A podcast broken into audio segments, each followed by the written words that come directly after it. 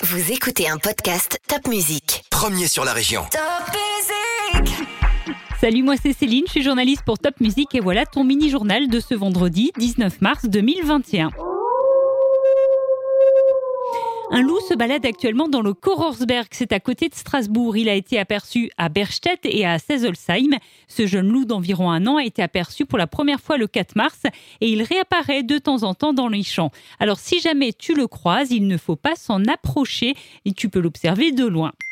Voilà un accident qui aurait pu être dramatique. Un enfant en trottinette a voulu voir l'intérieur du tunnel Maurice Lemaire à Sainte-Marie-aux-Mines. Il s'y est donc aventuré. Heureusement, les équipes de surveillance l'ont vite intercepté et l'enfant a été invité à venir visiter le tunnel en toute sécurité avec sa famille. Et oui, je te rappelle qu'en trottinette, par exemple, on ne rentre pas dans un tunnel. La situation est chaotique pour des élèves de CP, CE1 et CE2 de salle. Ils n'ont pas d'enseignants remplaçants tous les jours de la semaine, alors leurs parents ont décidé de faire une pétition en ligne. 1500 livres ont été distribués cette semaine à des enfants à Strasbourg. C'est l'opération Un livre pour rêver. Et ces enfants sont tous issus de quartiers prioritaires de Strasbourg. On a fêté cette semaine un anniversaire un peu particulier. Et oui, cela faisait mardi, un an, jour pour jour, que le premier confinement avait débuté. Et je te rappelle qu'il faut toujours bien respecter les gestes barrières, porter son masque notamment, et aussi bien se laver les mains de plus en plus d'arbres à Strasbourg. C'est l'objectif d'un plan que la ville a lancé. Ça s'appelle le plan Canopé. Et déjà 966 arbres ont été plantés. La ville de Strasbourg va encore continuer et planter de plus en plus d'arbres.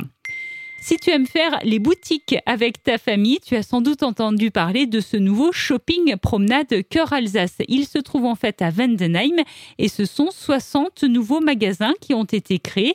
Certains ne sont pas encore ouverts. Il y a par exemple là-bas une boutique Haribo.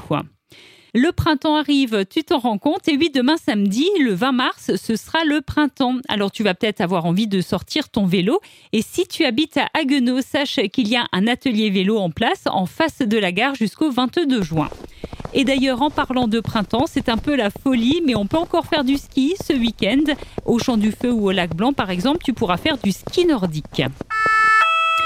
Les pompiers, tu le sais, sont très importants, mais les pompiers recherchent aussi des volontaires.